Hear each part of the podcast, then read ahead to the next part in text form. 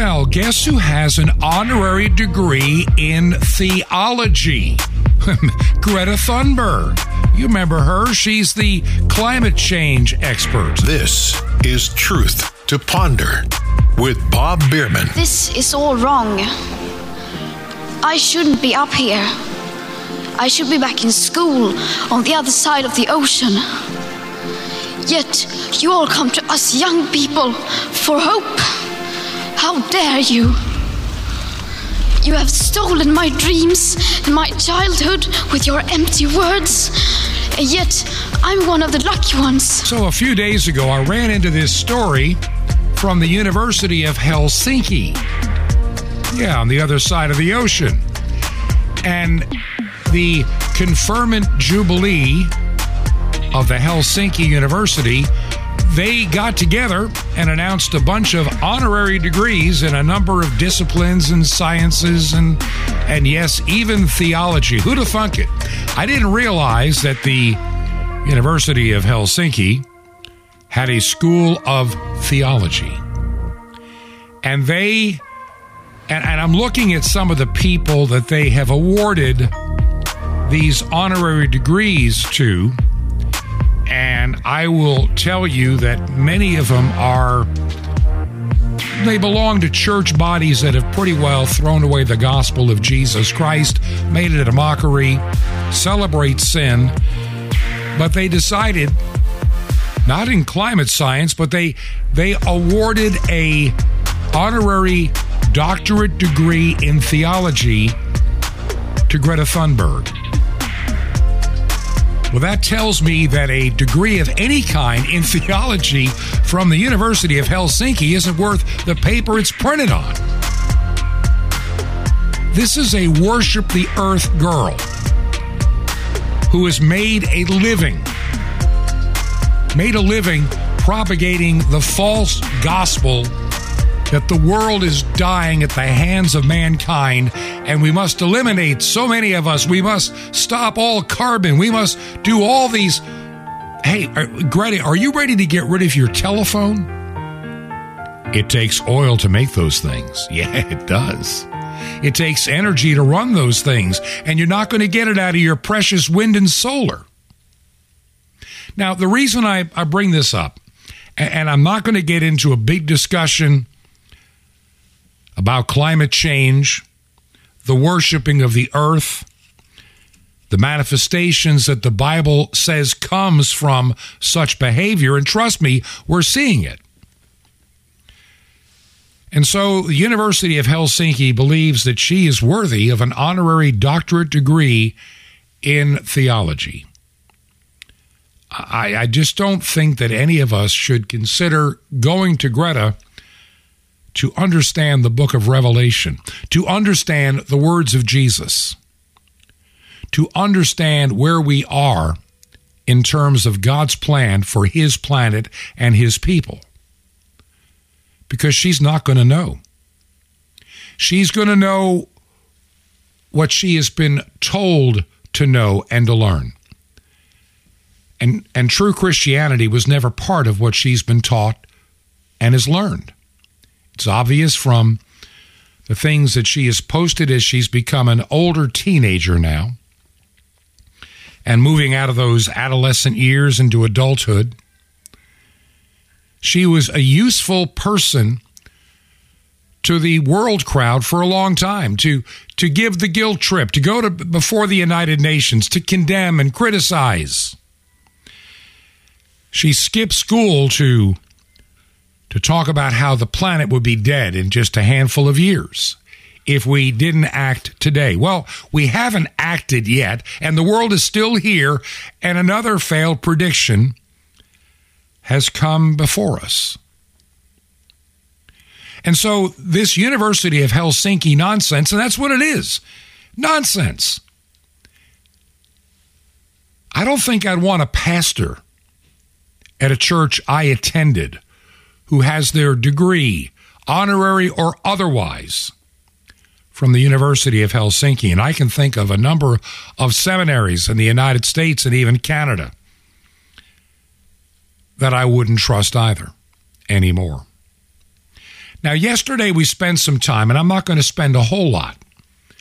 I, I just want to talk briefly and then move into the direction of the topic that I really have in mind for today.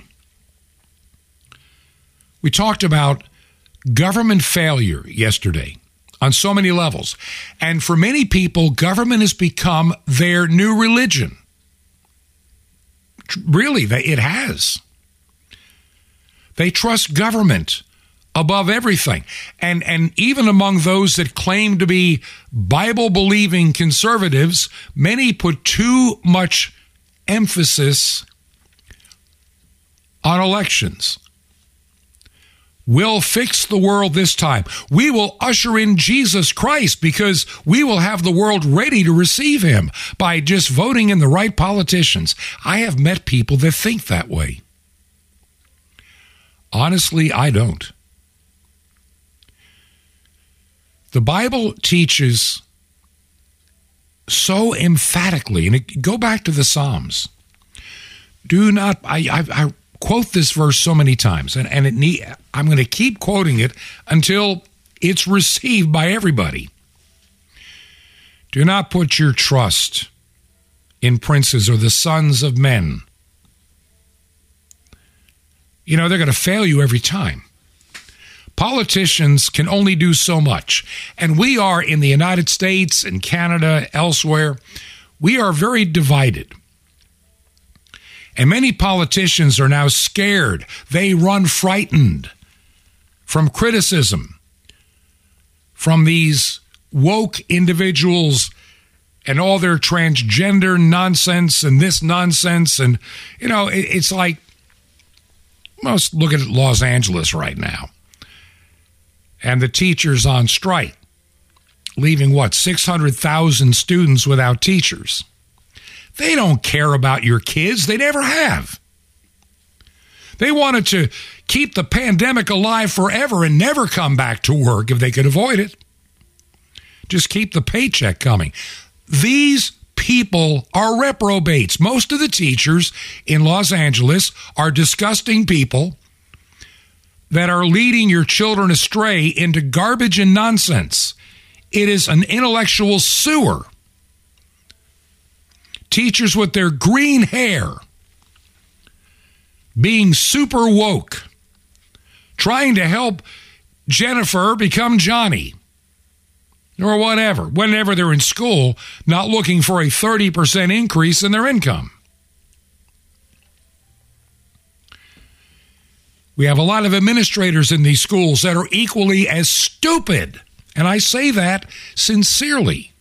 These individuals are certifiably, certifiably crazy with some of the nonsense that they push, some of the nonsense that they believe. Our school systems, our public schools in so many of our cities are unmitigated, absolute, and total failures. Failures with a capital F, and they get an F grade or worse if you could have one. School after school after school, where the vast majority of the students are nowhere near proficient at their grade level. They can't read. They can't write. They can't do basic math. They can't think or comprehend for themselves, but they understand all the woke nonsense. They understand that the planet's going to die if we don't do something right now and go green, the new religion. And young children, pre-adolescent, are being confused by the satanic forces of gender ideology. And, and be honest, this gender ideology stuff is a tool of Satan to destroy children and their and their ability of reproduction. You know, when when Johnny has his surgery, he'll never father a child. When Jennifer has her body butchered, she won't deliver a child either. And I'm sorry, men do not get pregnant. Those individuals that are supposedly men who get pregnant are women with a psychological and mental illness who believe that they're men or believe that they're women or whatever the case may be. And as I and I think of the people that are failed, our total failure government in D C here for the United States, and and trust me, it's no better in Ottawa. I have a number of listeners that remind me of the silly and stupid stuff that their little man-child does as he travels the globe, embarrassing them. When you look at our government today, and I've used this term before, and, and I, I don't like being so emphatic, but it has to be said. Our government in Washington, D C, in the executive office, which would be the presidency of the United States, the cabinet, it's a freak show. These are not normal individuals. These people are mentally unstable. These people believe in stuff that is silliness and nonsense. And if you dare criticize them, you're called hateful. And they believe that your hate speech, not theirs, must be forever silenced. This is what we're dealing with in Washington. Fakes, phonies, and frauds. And many believe in this new woke religion of worship the planet.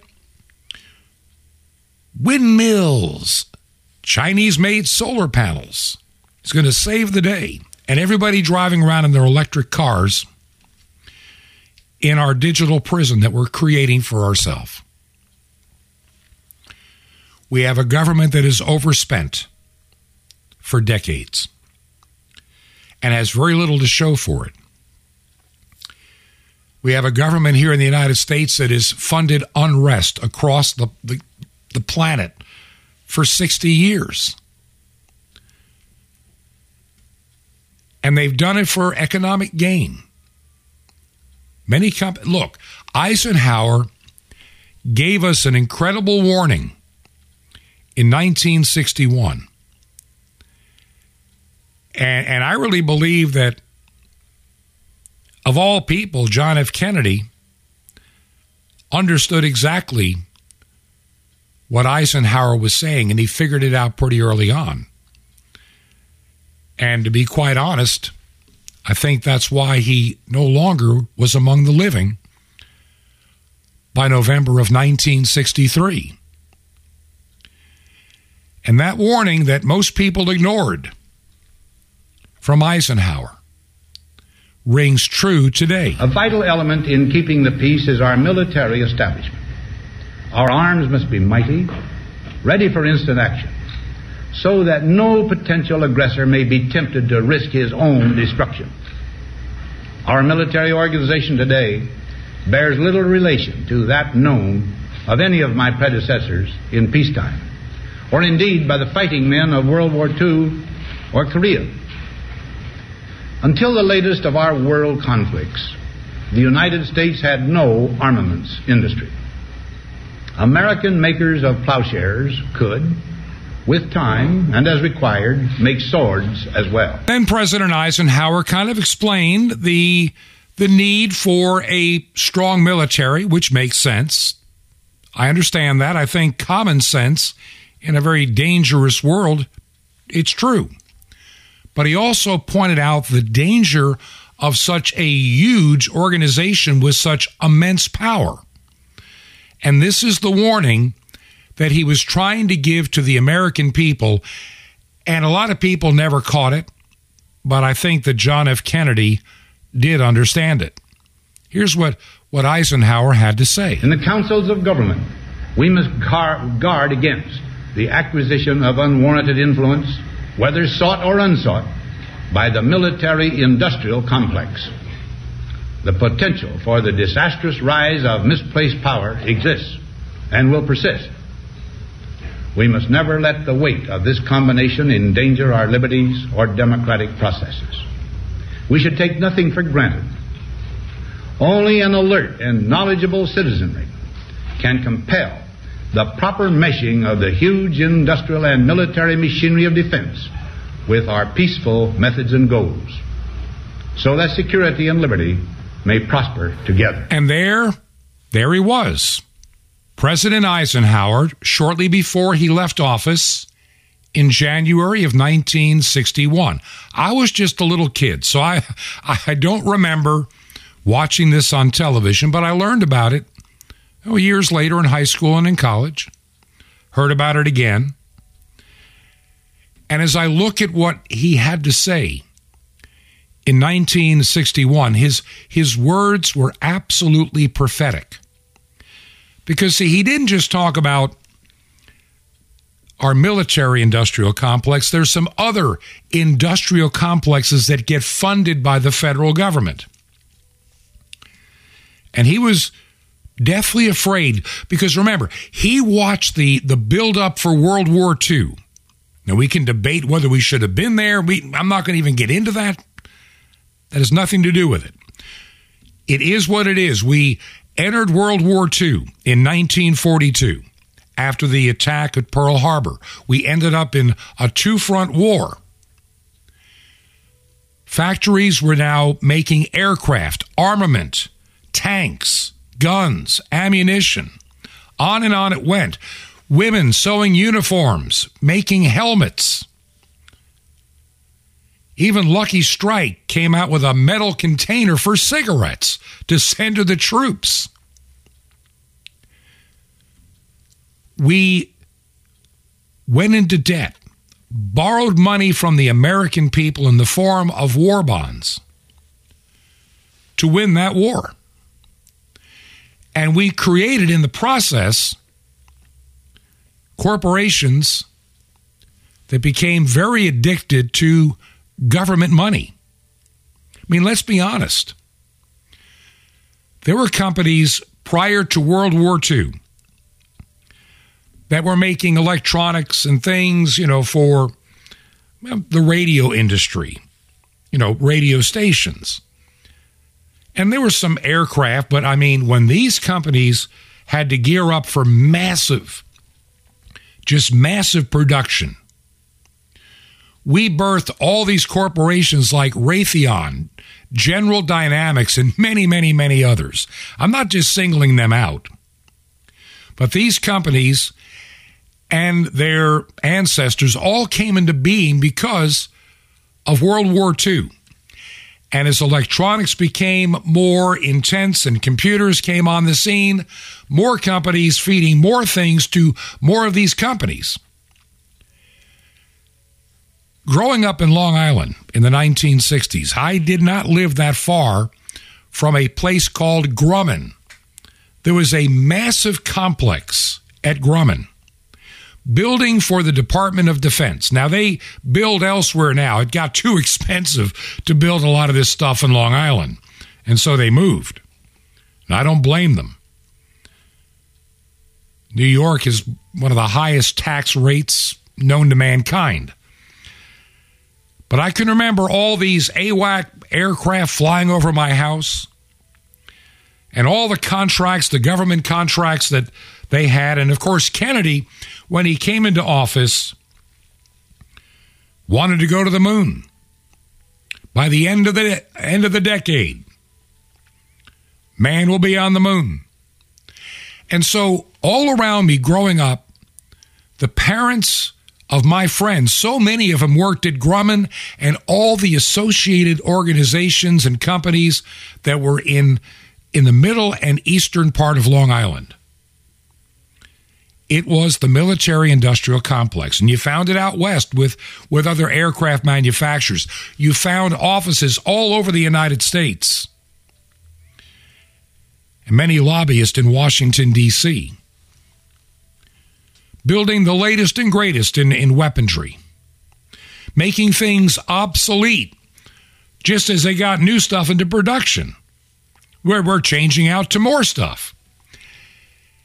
The amount of money we spend on our military and the money we're wasting on our military, because see, here's why I say we're wasting it. Our military has been involved in a number of, of conflicts in my lifetime. I mean, I was born right after Korea. That was a stalemate.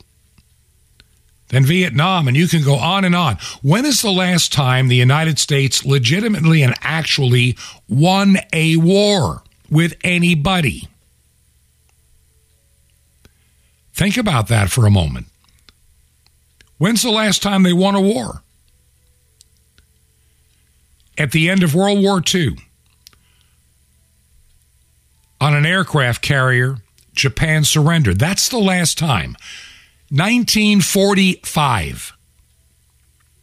We haven't legitimately won a war since, but we have spent mega billions and trillions of dollars on defense. Defense of what? We get ourselves involved in conflicts, coups, government overthrows, and the bankers and those that make money off war as a, as a profit, they're content with the status quo. Sadly, it's politicians on both sides of this equation that don't see what they're doing and don't care. Eisenhower saw it. We look for these expensive solutions to simple problems. Look at how we dealt with COVID. Same thing. Go out there and spend trillions, trillions of dollars to stay home, two weeks to flatten the curve, all the nonsense that went with that. That's why the government is not your source of hope. That's what I want you to understand. If you're looking to the election of twenty twenty-four, you're looking in the wrong place. That's not where your help, your health, and salvation comes from. It does not come from your government. I'll talk more about that on the other side of the break and bring you a message of hope that you need to hear. We need that message of hope. Do you believe in the work we're doing here at Truth to Ponder? I need to hear from you. You can go to our website, truth two ponder dot com. Support us from there. Also, you can mail us a check made payable to Ancient Word Radio, Ancient Word Radio, Post Office Box five ten, P O. Box five ten, Chilhowie, Virginia, C H I L H O W I E, Chilhowie, Virginia, zip code two four three one nine, two four three one nine.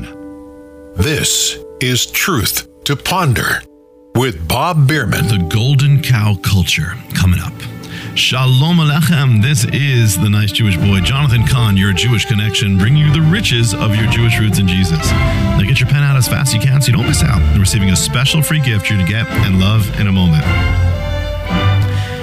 There, in recent times, has been a movement to remove the Ten Commandments, the basic cornerstone of morality in Western civilization, from the school, from government, from the courts, from the public square. Amazing that, that we actually live in a culture where the Ten Commandments could become controversial. What does it mean? Well, interesting. When the Ten Commandments were actually given, the Hebrews turned away and turned towards the golden cow. And in doing this, when Moses saw the golden cow, he smashed the commandments. So what does it mean that the Ten Commandments are being removed now? It means we are in a culture that is embracing the golden cow, a culture that wants to get the standard out of adultery and, and covetousness because it's moving to adultery. It's an adulterous culture, a culture of idolatry, of materialism, of irreverence, of covetousness. That's the whole point. And so we are entering a golden cow culture. But you know what? Whether it's removed or not in the public square, it doesn't matter. It's written in the new covenant that he has written the law in our hearts. So if it's removed from the square, we are left as the markers of this civilization. We are the testimony. So you got to live all the more holy, all the more righteous, all the more pure, all the more spiritual, all the more holy to God. Because, you know, they could, they might be able to take out God's standard of righteousness from the public square, but they can never remove it from your heart or from your life. Want more? ask for Moving the Ancient Markers on C D. Feeling like your walk with God could use a real spiritual boost? We got the answer. A free subscription to Sapphires, warning, use as directed, can revolutionize your walk for victory. Sapphires, yours free, and The Mystery of the Temple Doors, awesome. On C D, it's our gift to you. But how do you get all this free? Just write down the real name of Jesus, Yeshua, and you dial it. Just call one eight hundred Yeshua one for your free gifts. You will be blessed, but call now, one eight hundred Y E S H U A one. I invite you to minister with me in some of the most exciting outreaches, to beam the Word of God around the earth by shortwave radio to every tribe and tongue. It's amazing. And to Israel, the Jewish people who gave you the gospel. Just call one eight hundred Yeshua one. That's Y E S H U A one. Or you can write me at Box one one one one, Lodi, New Jersey, oh seven six four four. That's one one one one. That's Lodi, L O D I, New Jersey, oh seven six four four. Or visit us at hope of the world dot com. Well, till next time, this is Jonathan Cahn saying, be holy as your Father in heaven is holy. Peace be to you, my friend, and Messiah, Haderech, the way.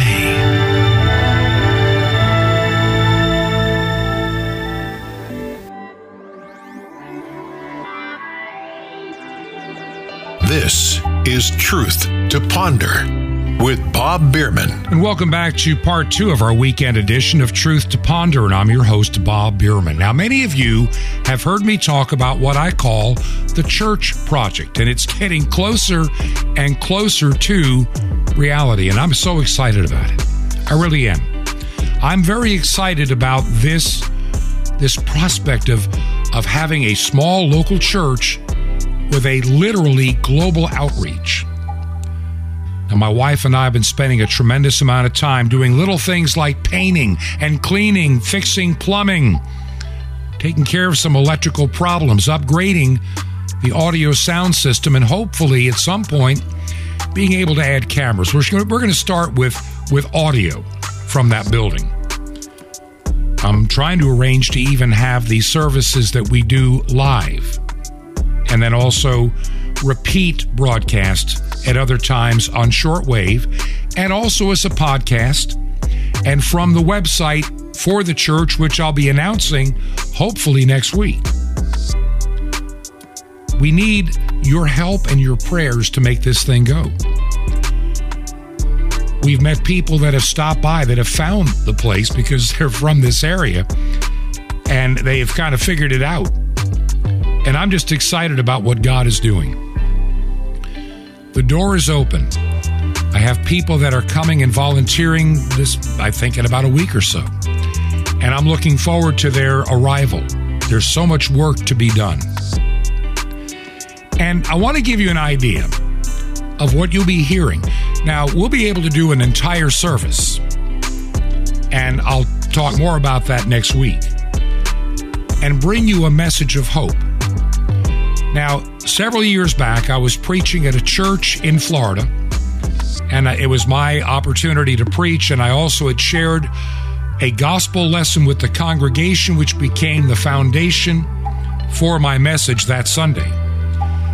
And it's amazing how this message is timeless, and this message fits exactly where we are today. The Holy Gospel according to Saint Mark, the eighth chapter, beginning at the thirty-first verse.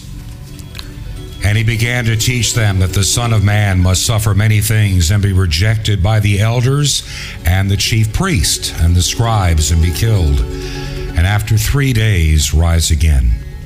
And he said this plainly.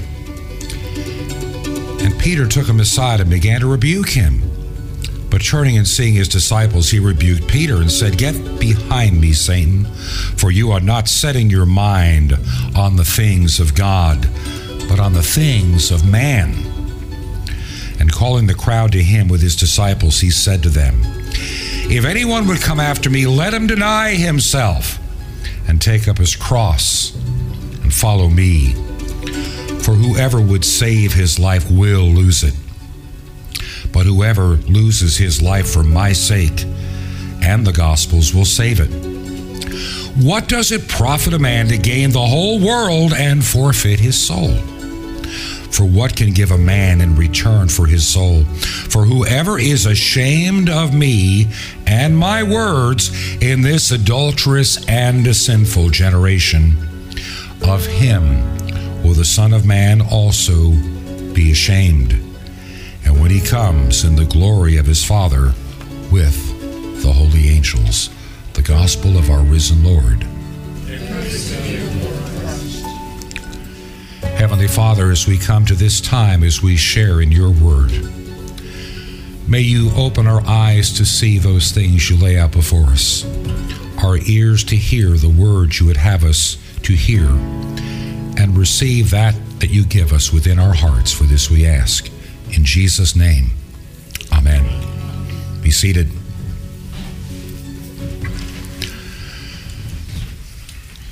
Let's face it, these past days, there's been quite a bit of news. Let's be honest about it. From what happened on the fourteenth, Saint Valentine's Day in Parkland, Florida, to the losing at the age of ninety-nine, the conscience and the heart and soul of our nation. The two of these events in many ways coincide with each other.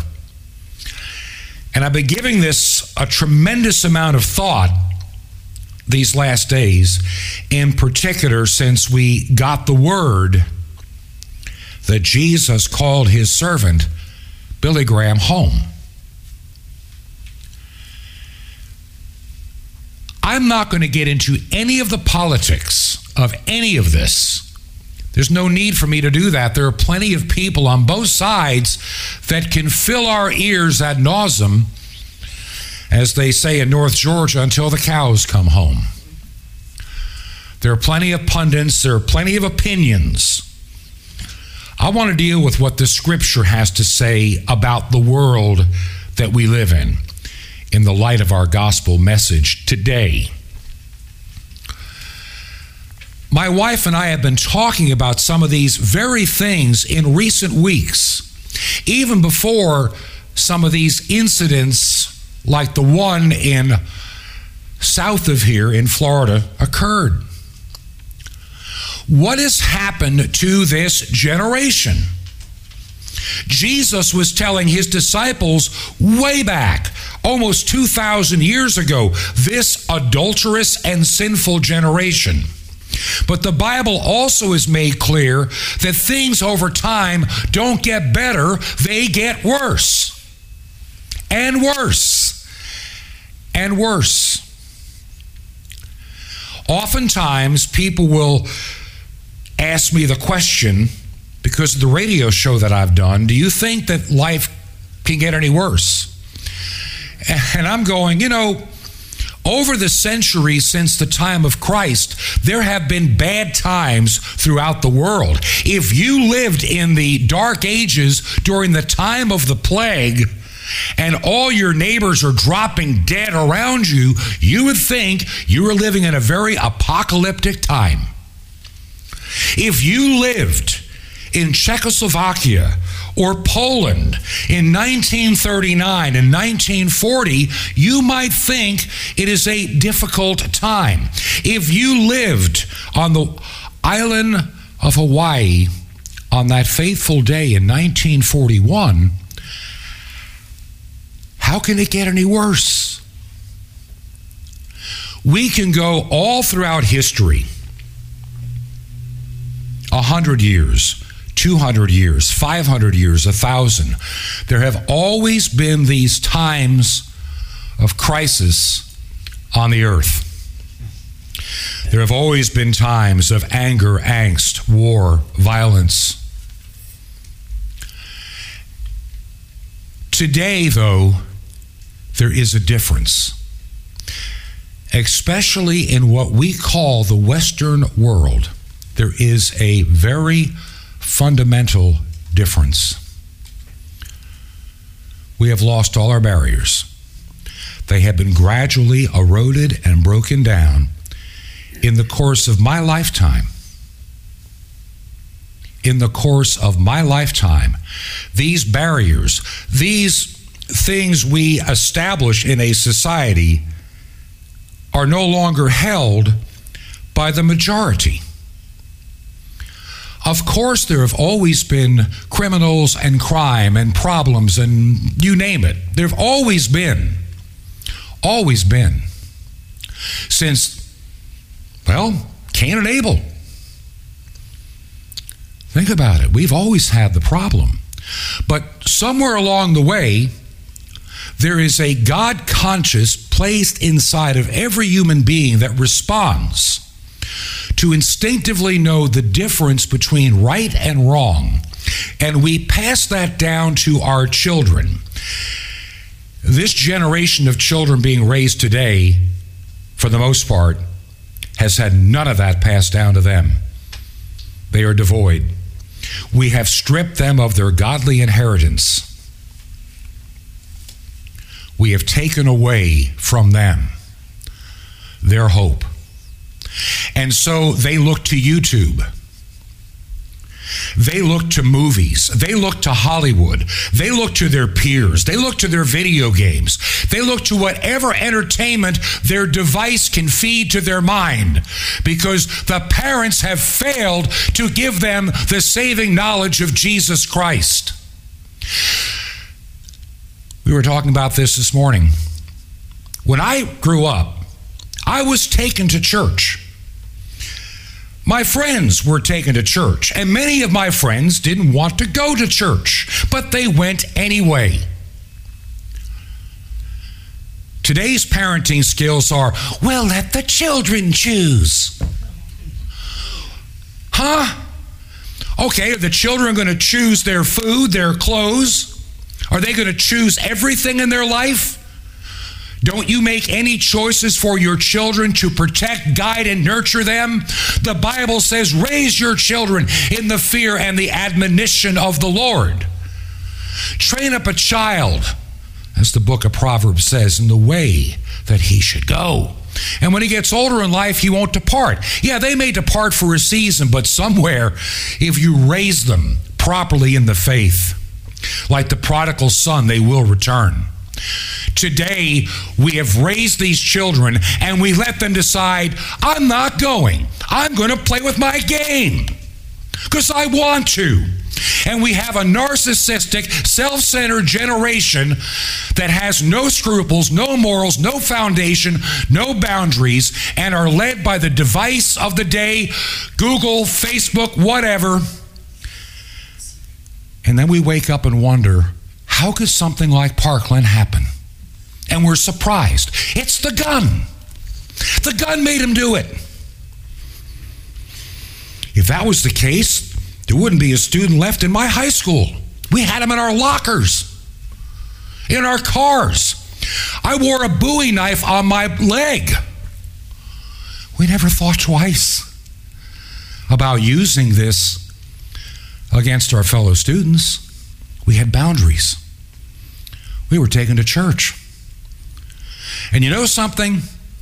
I thank God every day that I was taken to church. Even on those cold, rainy, or snowy Sunday mornings when it's so easy to say, Mom, can we stay home? No. You have not only the obligation to be at church, you have a responsibility because you're in the choir. You don't, we learn not to shirk our responsibilities either. But today, we allow them to shirk their responsibilities without consequence or any meaningful consequence. And we award them with participation trophies. Jesus says, and this is where I bring back the memory of Doctor Billy Graham and the ministry of this of this outstanding man of God. Let me tell you a little story about him that I learned a long time ago. And I learned this from a man that I worked with that knew him quite well. and reminded me in a Facebook posting last night, Doctor Paul Alford, president of Toccoa Falls College when I worked there, knew him as a young preacher when he was about ten years of age at the church in which he attended. And that's where Billy Graham kind of got his start, practicing preaching in this small Christian and Missionary Alliance church not far from Tampa. Billy Graham had felt the call of the Lord on his heart at a young age. This lanky young boy with a very funny way of speaking enrolled to be a preacher boy at Bob Jones University in Greenville, South Carolina,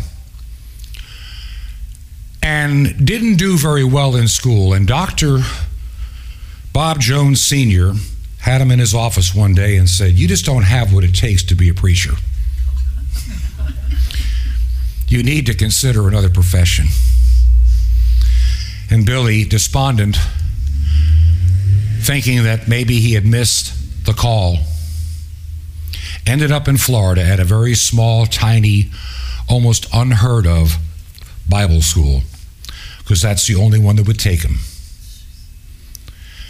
And then the opportunity to preach at a church the size of this one here when he was in his twenties. And that college president was about, it was in his young teens, remembering this guy beginning to develop his skills out of nowhere, and went from reading his sermons to little notes to being able to walk out and give a clear-cut message of the Word of God. In our gospel lesson today, and how many times has Billy Graham preached this over the over the decades? If anybody would come after me, let him deny himself and take up his cross and follow me. For whoever loses his life for my sake and the gospel will save it.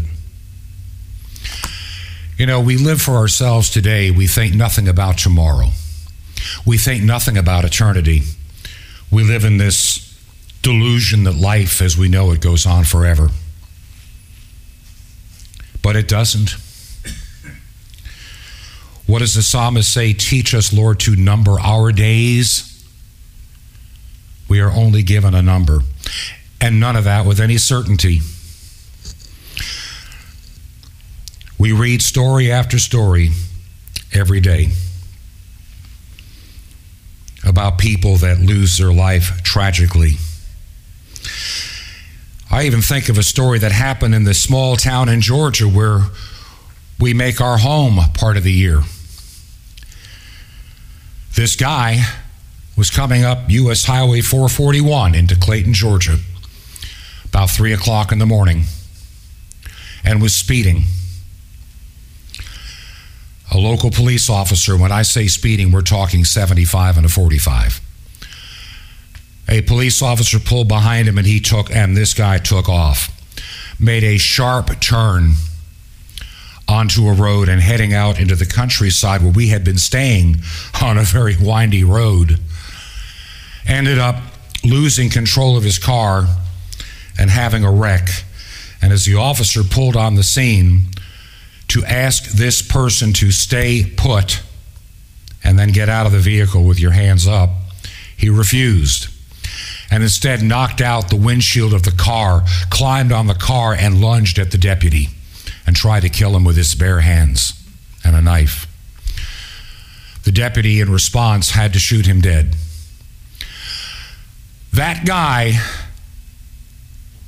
never expected to be stopped for speeding. He never expected to be within forty-five seconds within a wreck and thirty seconds later laying on the ground dying.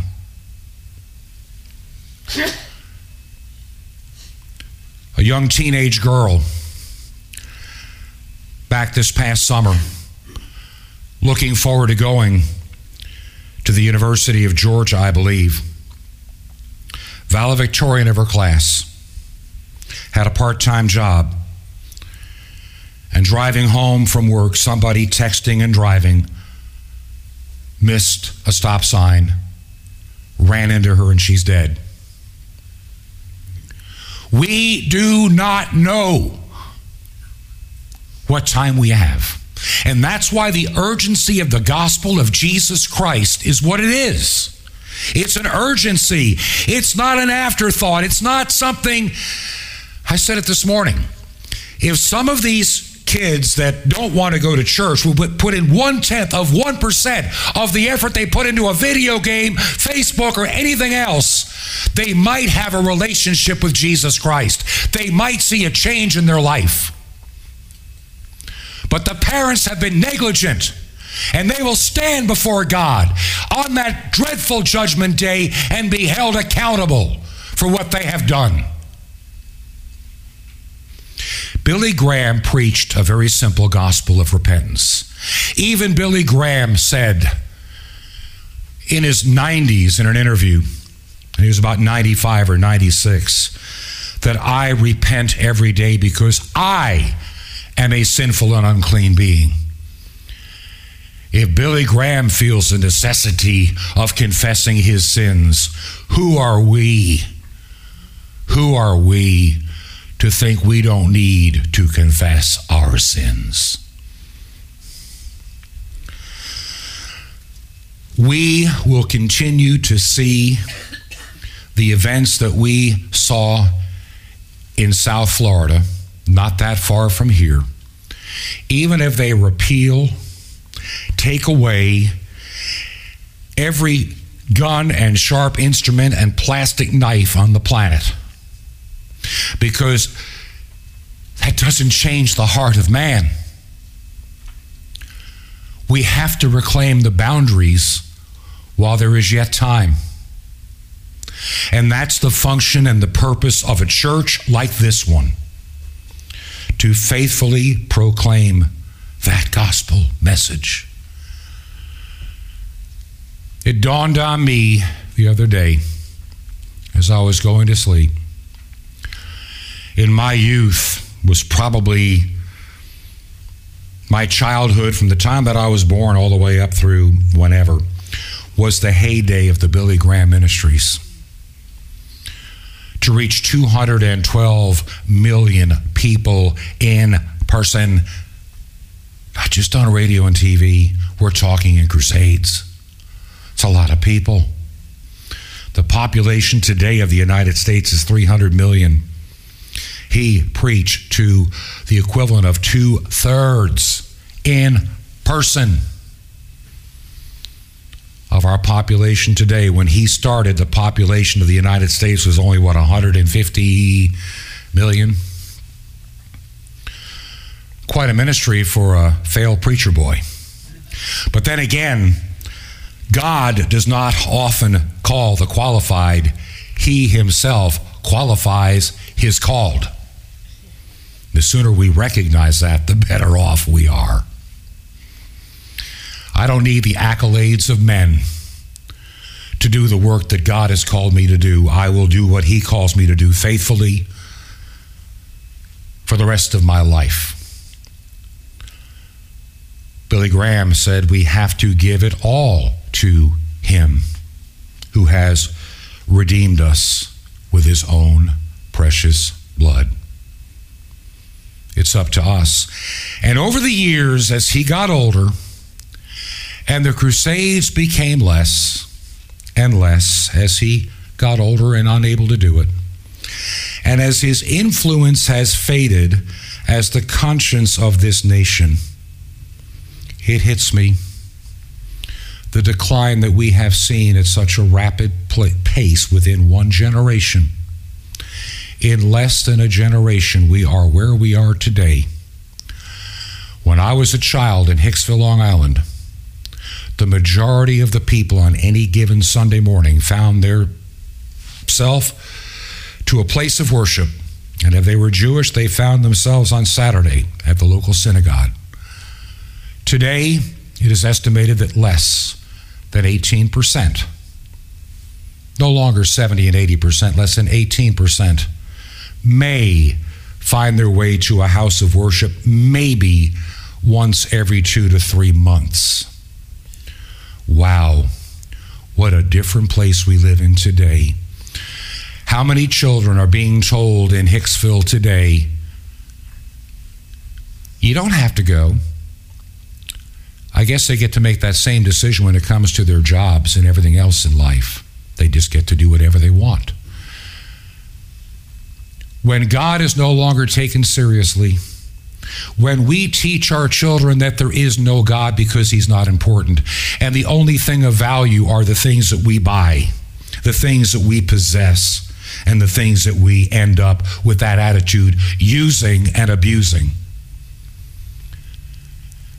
we're going to have the incidents like Parkland over and over again until Jesus mercifully breaks through the sky and calls his children home. Heavenly Father,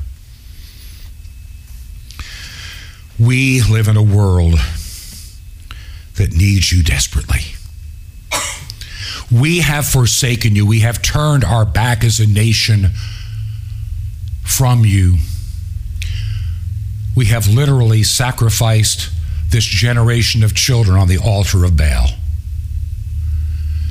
We have despised your name in our print and in our media, in our social networking, and within our culture. Lord, you could righteously send your judgment upon us. But Father, you are merciful. And Lord, today we come before you, this congregation, asking for a revival of what you can give us of your Holy Spirit this day. Lord, we pray for our nation, its leaders, and we pray for a revival in our land. Your word promises that if, if we will humble ourselves and pray, you will hear us and can heal our land. For this we ask in Jesus' name.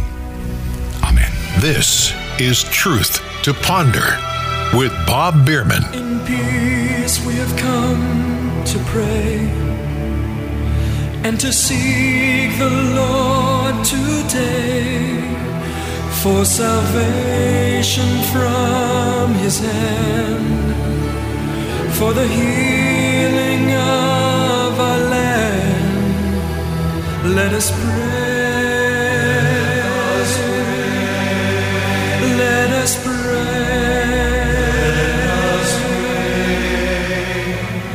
Lord, have mercy. Lord, have mercy. For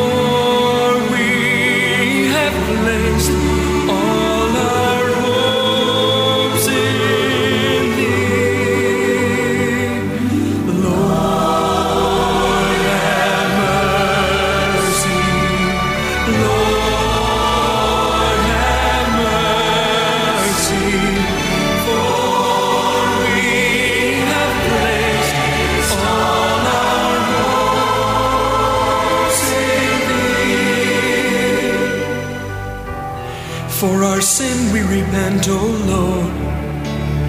We believe your holy words. Have mercy, Lord, we pray, and take all our sins away. Kyrie.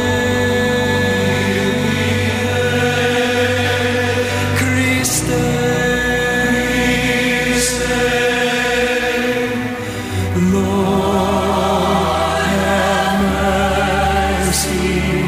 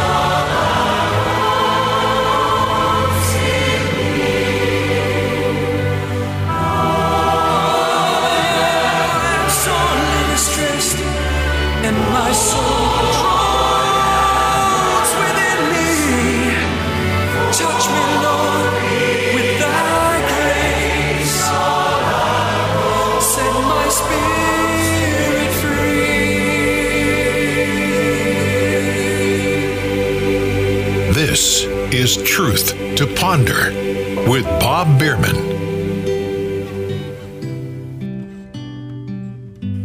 I hope that message meant something to you today. I hope you learned something about the importance of fellowship, of being connected with God's people. I know it's becoming more difficult. The pandemic showed us how quickly a church can be shut down. And that's why this church project is so vital to me, to give me an opportunity to put something together. And I really believe God is going to bring the people to me to make this all work. And for those that have no church home, that are stretched across this country, across Canada, the English-speaking world, you'll have a place that you can attend if you have nothing else. I don't want to be a substitute, but I want to be available to those that will need it. I really believe in what it says in Second Chronicles chapter seven fourteen. If my people who are called by my name will humble themselves and pray and seek my face and turn from their wicked ways, then I will hear from heaven. And I will forgive their sin and heal their land. Now listen, that's not going to happen at the ballot box. That's going to happen in the church. It's going to happen on your knees. It's going to happen in the waters of baptism. It's going to happen by accepting Jesus Christ as your Lord and your Savior and your hope and your salvation. Your salvation is not the ballot box. Your vote should always reflect your faith, not the other way around. Would you support this ministry? We need it now more than ever. We're so close, and here we are, another month almost here. Would you consider making a check payable to Ancient Word Radio? Ancient Word Radio. The mailing address, by the way, you can support us from the website as well, truth two ponder dot com. Mailing address is make the check payable to Ancient Word Radio, P O. Box five ten, Chilhowie, Virginia, two four three one nine. That's Post Office Box five ten, Chilhowie, Virginia, C H I L H O W I E, Chilhowie, Virginia. The zip code in Chilhowie is two four three one nine, two four three one nine. This has been Truth to Ponder with Bob Bierman. To find out more, visit our website, truth, the number two, and the word ponder dot com. That's truth, the number two, ponder dot com. Truth to Ponder, shining the light of truth in a darkening world.